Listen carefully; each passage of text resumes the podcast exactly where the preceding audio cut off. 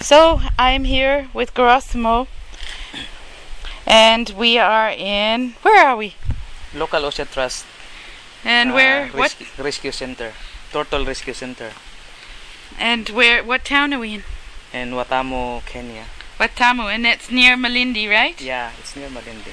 So we're looking down at this pool, and what am I got here? Green sea turtle? Yeah, yeah, it's a hawksbill turtle actually. Hawksbill. Yeah, it's a hawksbill turtle.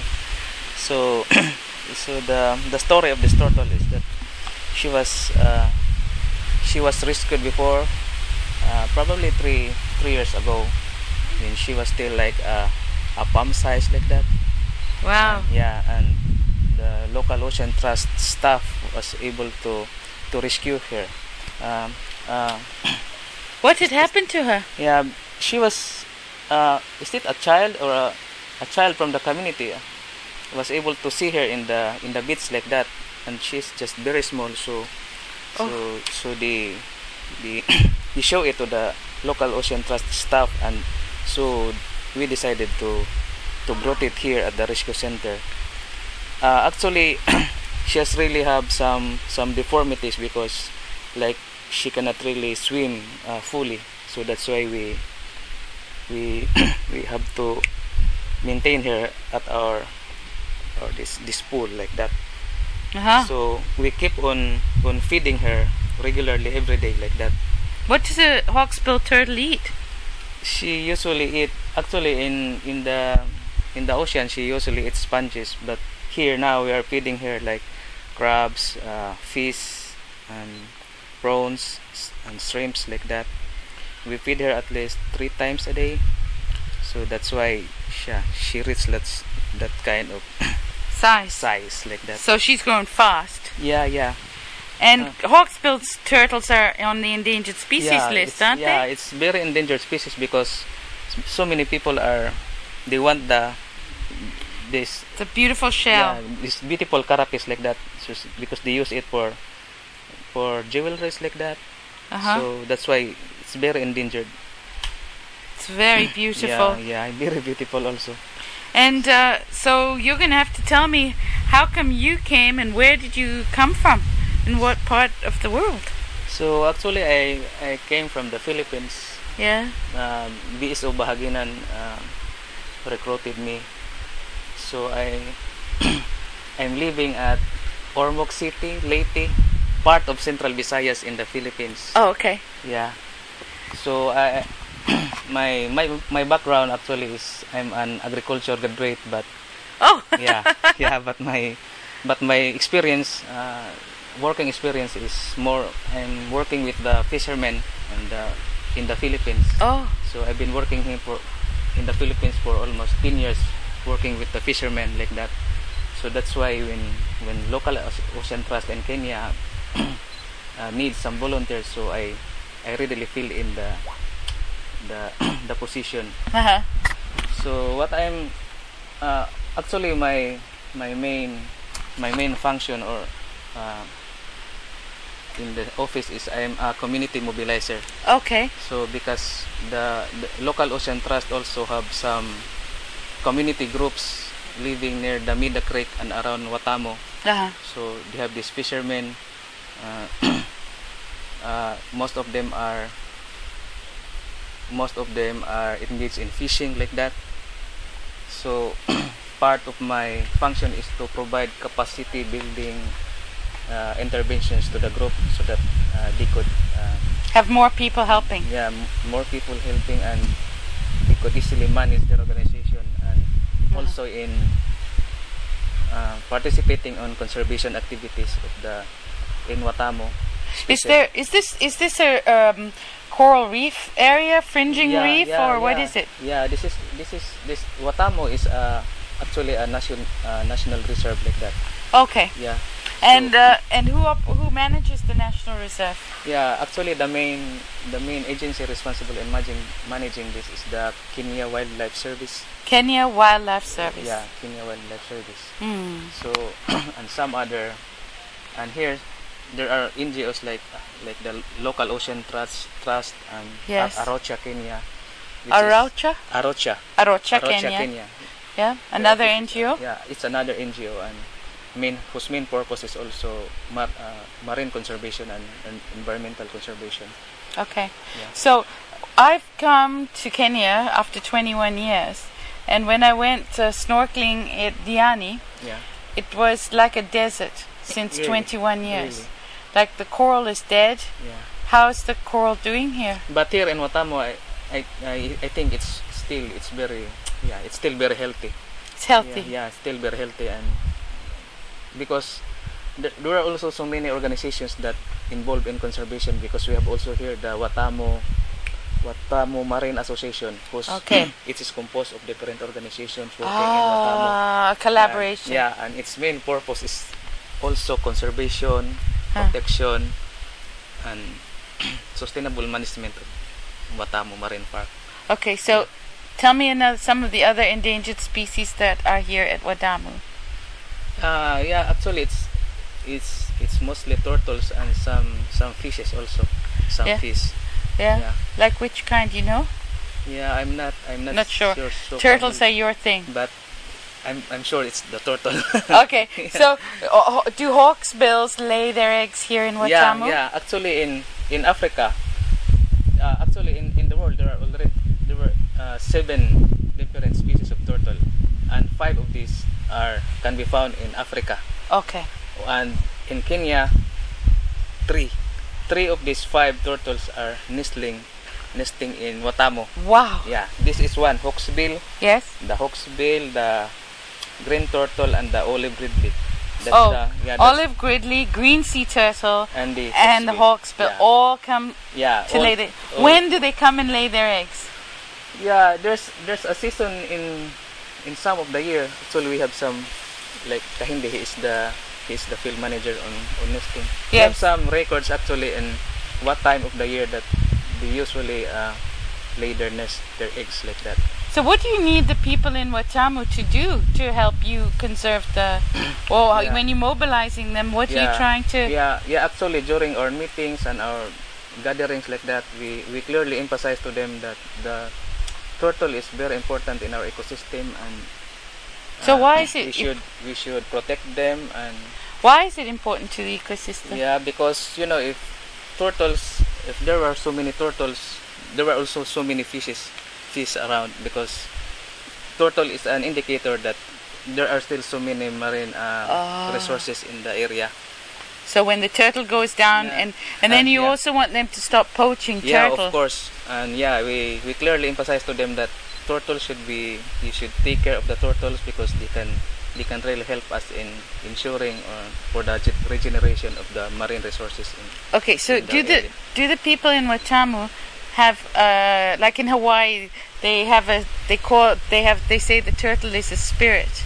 In Watamu, do yeah, they also have a, it's, it's it's still almost the same because before some of the forefathers here in like living here in especially in the coast yeah they, they will not uh, touch um, they will not um, kill this? killed or mm, yeah of these animals because to them it's it's a sacred It's sacred. Yes, it's okay, sacred. so it's same. But I I noticed yesterday in Diani at night yeah that the big trawlers are just past the fr- uh, reef, and uh, my cousin said that the big there's some big green sea turtles have shown up dead on the reef. really I'm on the on the shore. no yeah So are there big trawlers getting licenses to come and fish here?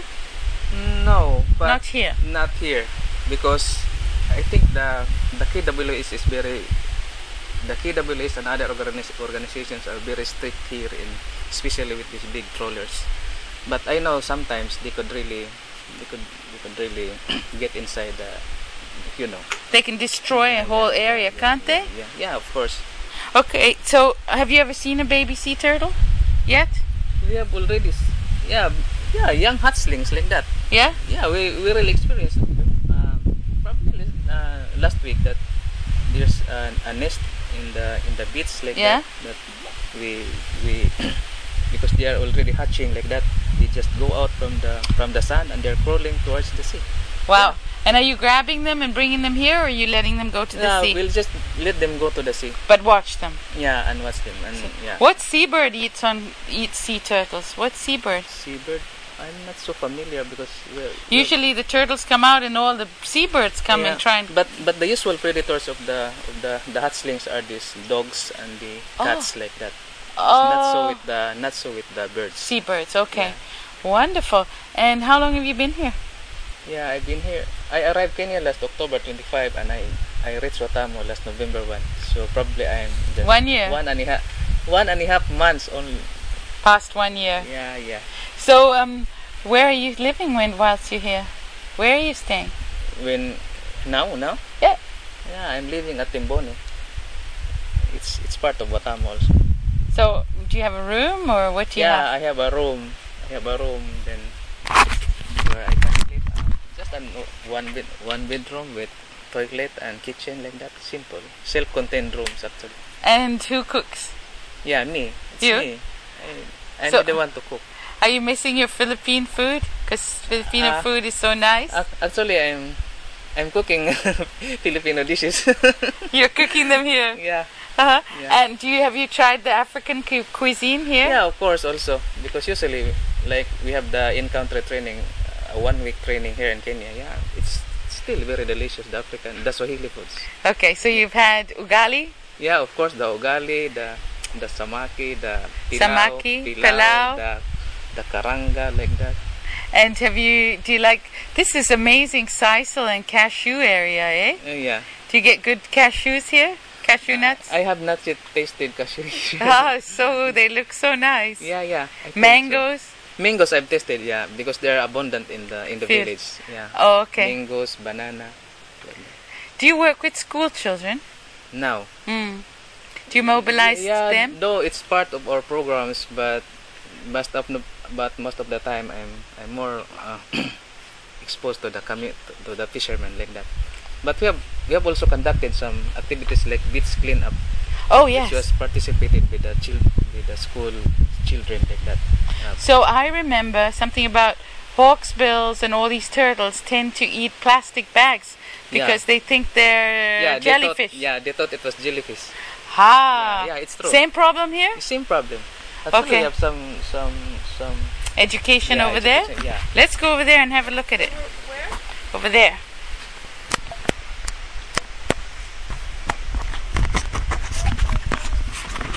Really okay?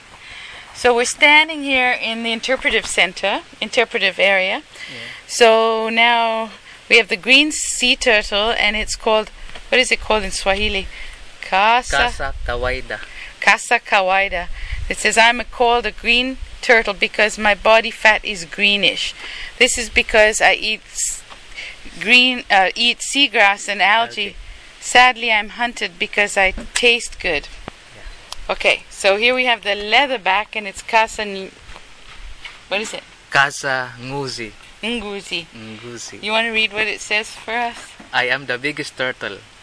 I grow to 3 meters. I'm the only turtle with no shell. I have tough, leathery skin instead.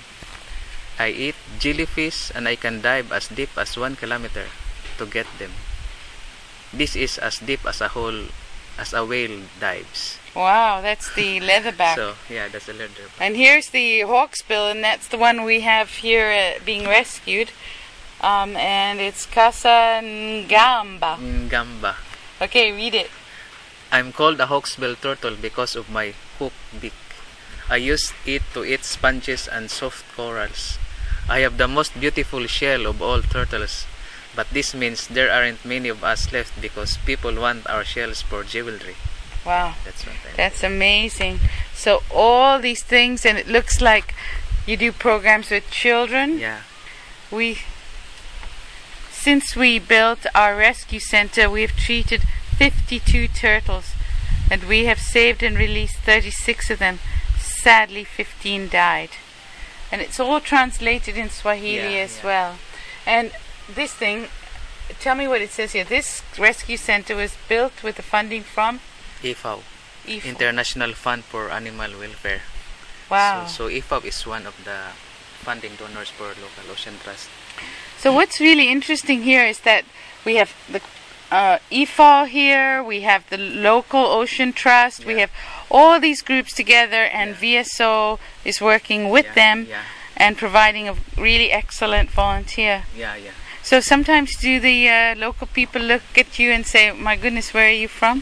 Yeah, yeah. You, they usually ask me what I'm doing here, so I I told them that I I work with the local ocean trust to assist in implementing their programs and services, and I'm more.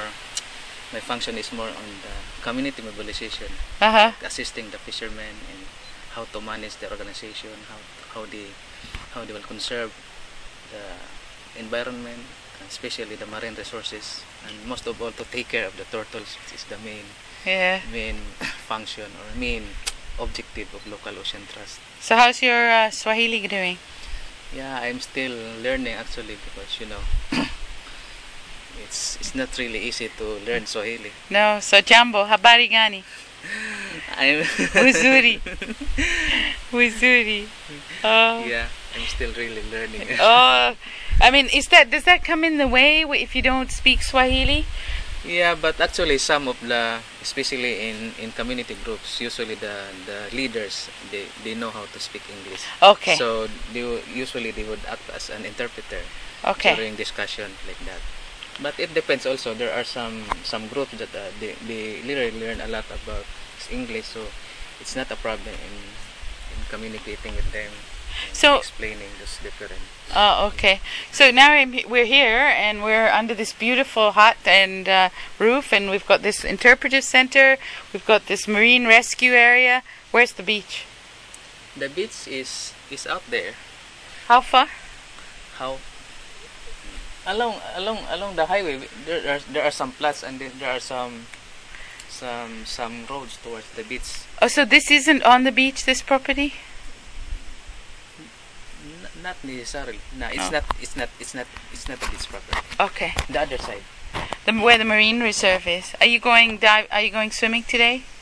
no i'm not going swimming but we can we can guide you in where where, is Where this it's good? area yeah, Because uh, I said like you were shocked to see Diani have yeah. hardly any coral Yeah, reef, yeah. and um, that's We, we can go to the beach so that, so that you can see the the beauty of the Oh, I- Watamu Bay okay. I'd love to do that and and see where we could go snorkeling later. yeah yeah or swimming and because we didn't bring our snorkeling gear yeah okay. for two years after two years you're not going to the philippines from now No, till then Yeah, because you know it's, it's expensive expensive and yeah, and I have no money to because it's yeah the the plane ticket is very expensive actually.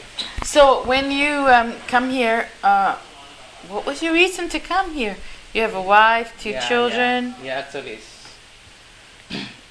for me it's it's really uh like looking for a new looking for a new style of job like that. Because you know I've been I've been working in the Philippines as uh, NGO worker for almost almost 20 years. Whoa Yeah, yeah, because I've I'm started uh, working as an NGO worker for last nine, 1989.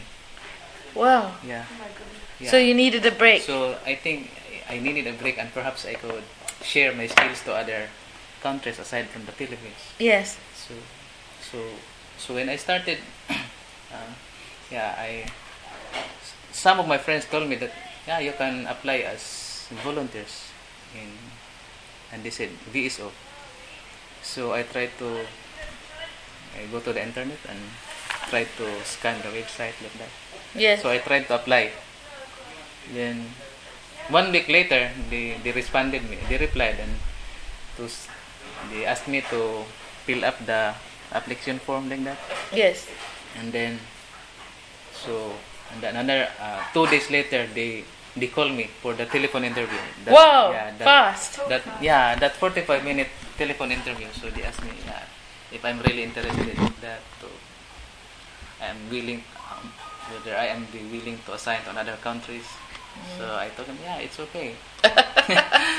Then then then they told me and then the following day they sent me an email uh, asking me to to attend in an assessment day okay yes assessment. So that's the time that you will be uh, Assessed. assessed, uh, asking so many questions like that, and yeah, exams, and hope and eventually I passed the assessment day, and then two weeks later I attended the they have scheduled the preparation for change seminar like that. Yes, preparation Yeah, for change. PhD. Yes, yes, It's think it's a three day seminar. yes. To help you Yeah. get ready to go. to get- Did they ever tell you how much you'd miss your family? Yeah. but during the seminar, they already uh, uh, instructed us that yeah, that's really the prob- that's really the problem if you go you go to abroad like that. That's one of the actually some of the considerations. Yeah. Well, he's got a wife and two children. And how old are your children? Uh, 14 and 15. Oh, but this is a good time not to be around. yeah, actually it's they're really they're already old enough like that. yeah, yeah, yeah. They can they can prepare on their own. Like when they're going to school like that. Huh. So your manager is he? Do you think he's around? I think he's still still in his house. Okay. Well, let's just go out there and hang out. Yeah. So we're at the Ocean Trust, and we've got um, Rasmo, and your manager's name is Rob Markham. Dot Rob Markham. And Rob, tell us about your project. It sounds like it's really collaborative. There are lots of people working here. Yeah, the project's been going since um, it started in the 19, 1970s, really, where there was a woman that was quite upset about what was happening on the piece of beach close to us, where turtle, female turtles were coming ashore to make nests and lay their eggs. And they were being allowed to do that, but as soon as they were going back to the water, they were slaughtering the turtles and eating the eggs. People were taking the eggs. So um, she formed a, a conservation group and out of that conservation group in 1997, Watamu Turtle Watch was started. And then they soon realized after forming Watamu Turtle Watch that you can't just conserve turtles without also getting to the people. It, it needs to be a holistic approach. So they formed Local Ocean Trust, which is an umbrella body or trust which um, has within it Watamu Turtle Watch, which is still the, the conservation project for sea turtles. But Local Ocean Trust allowed um, education and community development to come into into the programs as well. So in the programs we've got sea turtle and marine conservation programs, and then we've got education and community development programs. So it's, there, boys. Yeah. Thanks. So, so we've got those two sets of programs. The the conservation programs are incredibly important, obviously, because they they they are our main business. We are core business. Yes. But as I mentioned, you can't do sea tu- turtle conservation work or marine conservation work without also um, getting to the people. So we work in 21 schools and nine kindergartens. That's getting to about 10,400 students indirectly. Directly, it's about 1,200 students that we get to. Wonderful. We have all sorts of programs within schools um, where there is education. We have patrons or uh, people who are in charge of those clubs that are within the schools. We also have information boards at the schools where the message gets out to all the scholars that are in that school. We involve them in drama festivals, in uh, sand art competitions, Oh, especially for the young ones, Uh-huh. um, in beach cleanups. Um, so they in drama festivals they get involved in poetry, in songs, in acting out as a turtle, or about hunting turtles, or about not hunting turtles, or pretty stories about um, animals like like sea turtles. And then we've got a marine education centre, which is up at the supermarket, Salmon Supermarket, where Oh, I have to go there. We've got a, a, a good book library on marine conservation as well as sea turtle conservation. We've got DVDs and videos, uh, TV monitors as well as DVD machines, video machines.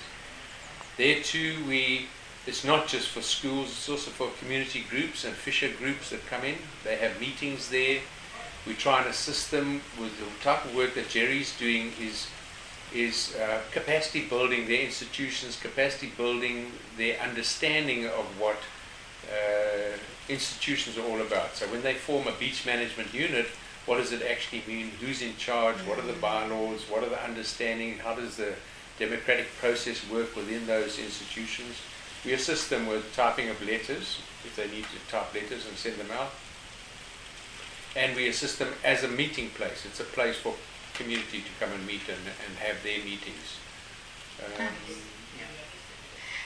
I, I wonder, you're very focused on the people and on, on making sure they understand about the sea turtles, it, what, how important it is, and etc. Well, what about the farming community and its impact on the marine environment? For example, do the sisal farms and the pa, pa, um, the cashew nut farms use a lot of herbicides and pesticides that affect the marine environment? Yeah, I think we, we're fairly lucky here in that we've got, I'm not too sure, to answer your question off right, off, off the top, I'm not, I'm not quite sure Okay. what insecticides they use. I don't think there's a lot of money around to be using insecticides. The Okay. sisal farms are quite a long way from here. All right. They're also quite far from the, the, the coast. Yes. Um, And then the other. also, it's, a, it's very flat land, it's very sandy land, Yes. it's very dry land most of the time. Oh, okay. And I doubt whether there's any leaching that takes place. Okay. But Runoff. it could actually happen. It, it is something that would need to be investigated at some stage. I was just remembering in Costa Rica, for example, they would um, the banana farms there.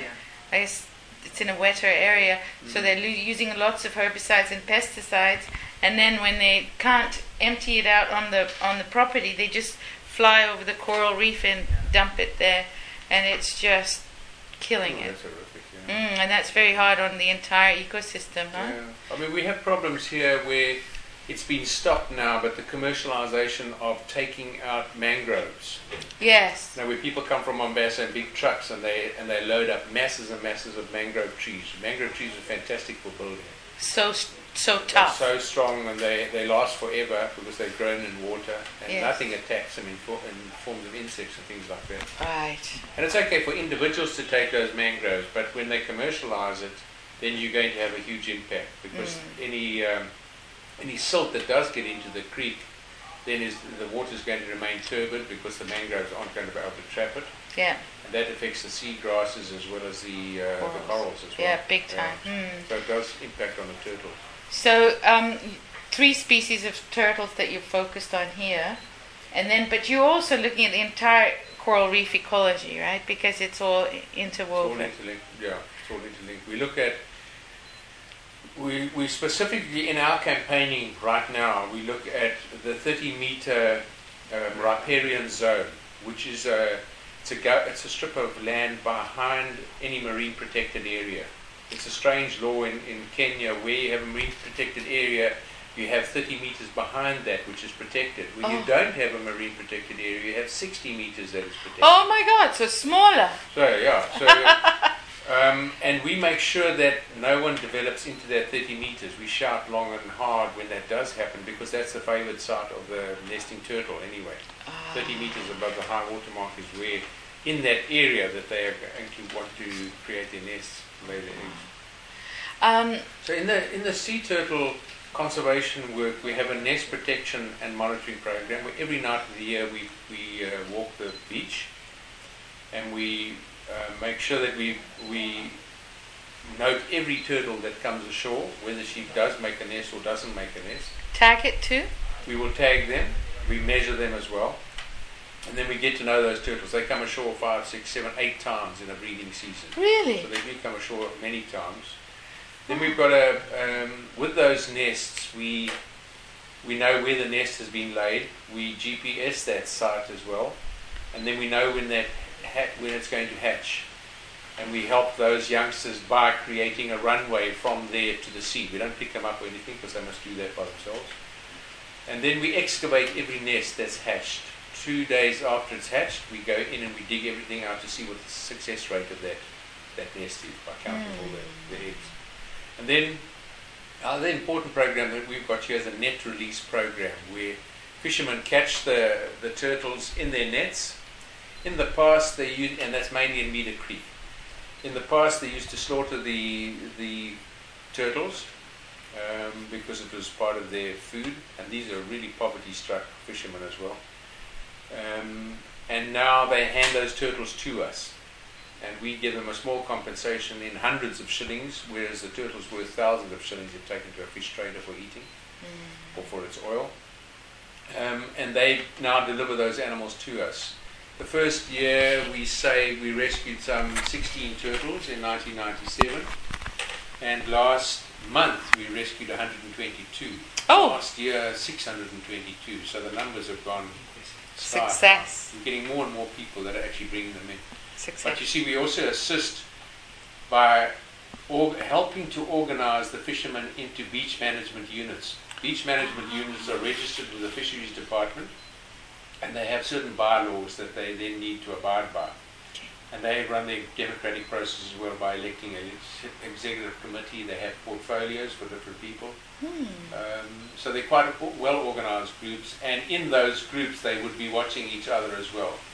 In other words, if I was a, an old sea turtle poacher and I was in the same group as Jerry, Jerry would be watching me to see whether I'm still a poacher or not, you know, and then he'd be able to report me to the group.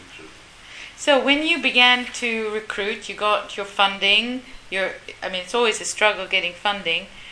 Tell me a bit about your funding sources here. The funding is, is a problem. We initially got, I've only been here for the last year, um, and I'm the third manager in, a, in, in line. Yeah. Um, so we've had two others that were here for four years each. And um, funding has been an issue. What happens with funding generally is that there are those that will assist you to start, but they won't continue with funding for much. So all the time you've got to look for new funders. But at the present, we're funded by IFAW, which is the International Fund for Animal Welfare, by WISPER, which is the World Society for Protection of Animals, by AFEW, which is the African Fund for Endangered Wildlife, which is all about the Rothschild um, giraffe, and then by Disney. And Disney at the moment is a growing fund. They find that we are one of the only marine projects that they've got, um, certainly in East Africa, and they love the work that we do. They understand that we're doing good work, and they uh, that's it's it's a growing fund at the moment. So if there's anyone out there that's interested in sea turtles and the three ones we mentioned earlier, um, you can contact this center directly. And uh, if you want to contribute directly, is there a way they can do that? And we've got we've got a, a web page which is. WatamuTurtles.com. dot com, and then we've also got a, a blog through Wildlife Direct. Um, that blog is, is proving to be quite difficult because of our intermittent email linkage, and with, obviously with a blog you need daily stories and you need to update those. That's we don't always have the staff to be able to do that, Yes. but we do have a blog out there as well that's looking for uh, Canadian dollars, Mhm. US dollars, some decent sort of money, not Yeah. money. Yeah, we, well, you know, CUSO VSO is merged now in Canada, and so we have uh, the old CUSO and uh, the old VSO working together. So we're Canada and the United States now. Okay. And my job is outreach officer for all of Western Canada, uh, all the way from Alaska down to California. And so I came to Kenya to uh, actually be able to tell the story of some of the VSO volunteers that are in the field and actually explain how international the organization has become. Where we'll sit with somebody originally from South Africa, is that where you're originally from? And somebody from the Philippines, and someone like me originally from Uganda, and we can sit together and work on one project together. And uh, I think the world has become a more collaborative place and a place where we can work together to save things, very important things like sea turtles. So, global warming. Any? Do you see any effect uh, with that in sea turtles? Global warming is going to cause that um, the rise in sea levels, which is going to impact on developments that have actually crept towards the sea. Oh, You know, with their sea walls to protect property from the might of the sea. yes. I mean, I, peop- I understand that those sea walls play very little role other than to erode the beach away. Right. Um, and anybody, we, we quite often seem to get, in such a beautiful piece of coast here, you seem to get people with more money than sense, and they want to develop as close to the sea as possible. And um, I can see that in time, with the with rising sea levels because of global warming, that's that's all going to have to disappear. It's all going to have to move back.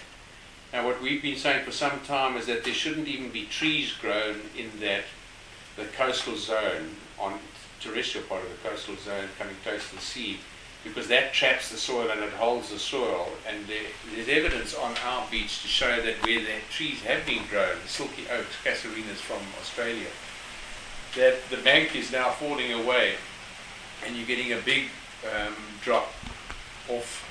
And there are turtles that quite often come and they're looking for places to come and nest, and they, they're also getting trapped under that because it then falls on top of them. Oh, wow. Whereas you should have just a, a soft, malleable, um, light Duney. vegetation as, as it's a dune, so that it, when the water does come up, there's not going to be too much change that takes place because it can just creep across that and take some of it, but there will still be more.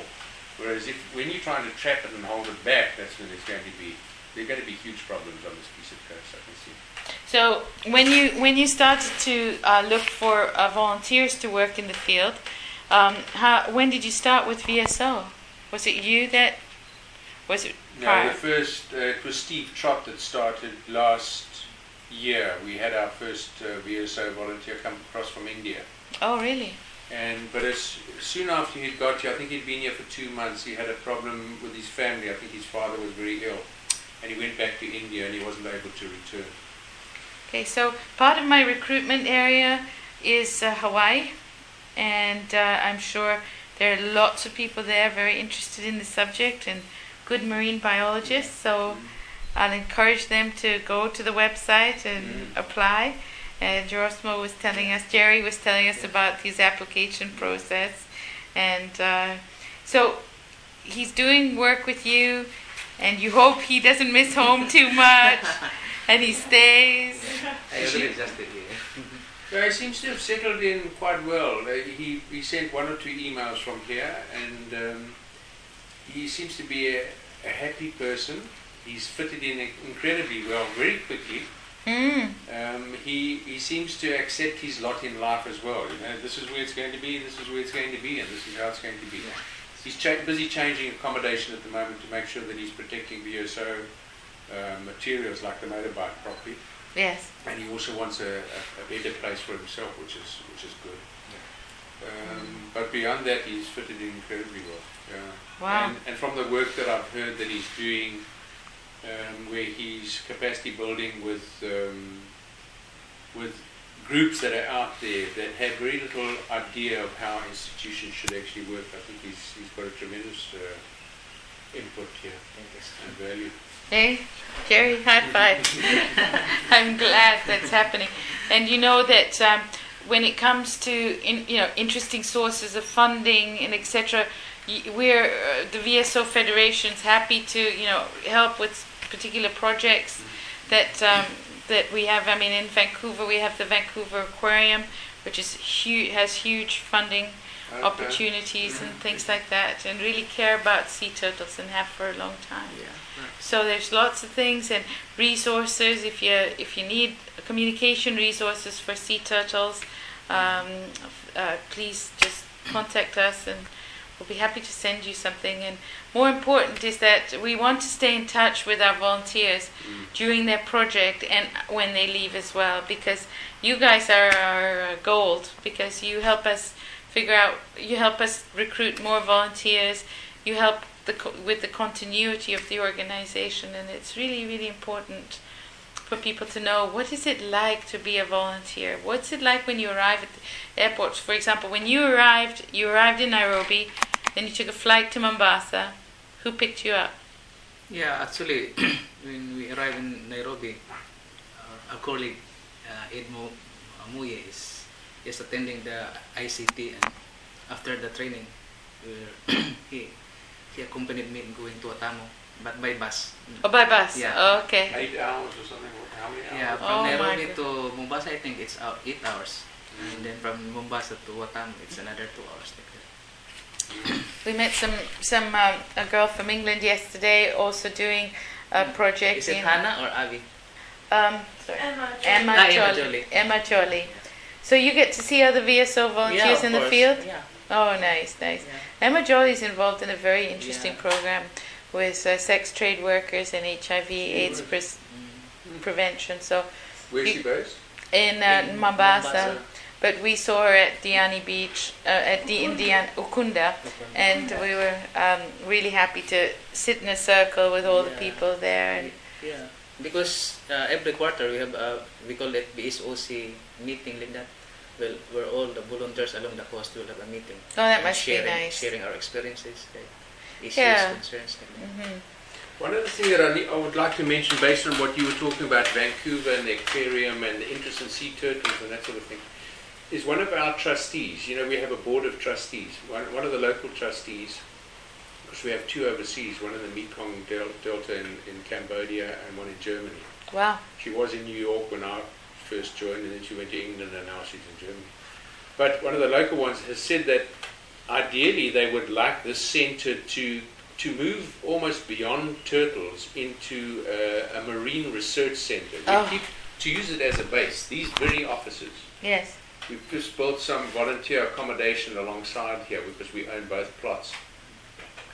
And we would like researchers from around the world because we don't do any research as such. We, we collect data, but we don't analyze it. We capture it, but we don't analyze it. Oh. We don't write up. We don't have the time to do that No. with our small group that What an opportunity. So for people to come across, now there's quite a lot of, of red tape, I think, to be able to do research, first of all, just in Kenya. To do any work in Kenya, you've got to have a, uh, a work permit, okay? But otherwise you take, and you can't volunteer either in Kenya without taking away something from somebody else, okay? So Yeah, I wondered about the that. danger. So there's that, and then there's a research permit that's required. Then we also, because we are so, um, we live adjacent to the Marine National Park and the Marine National Reserve, we need permission from KWS, Kenya Wildlife Service, to be able to operate in their areas. We used to do research.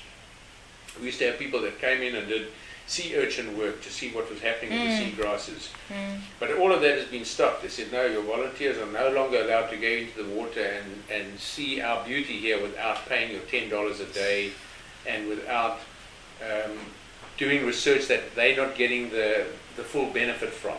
And it must be handled properly. So there's still that ideal that we would like to head towards being a marine, marine research centre on the coast of East Africa in time to come. So that's something that we may be able to work together towards. You know, if you Mhm, keep that in the back of your mind I and you will. mention it to people. Absolutely. Being a marine biologist, it's always on my agenda. So I'm going to turn this off and and uh, stop this unless there was something else that you wanted to add in it.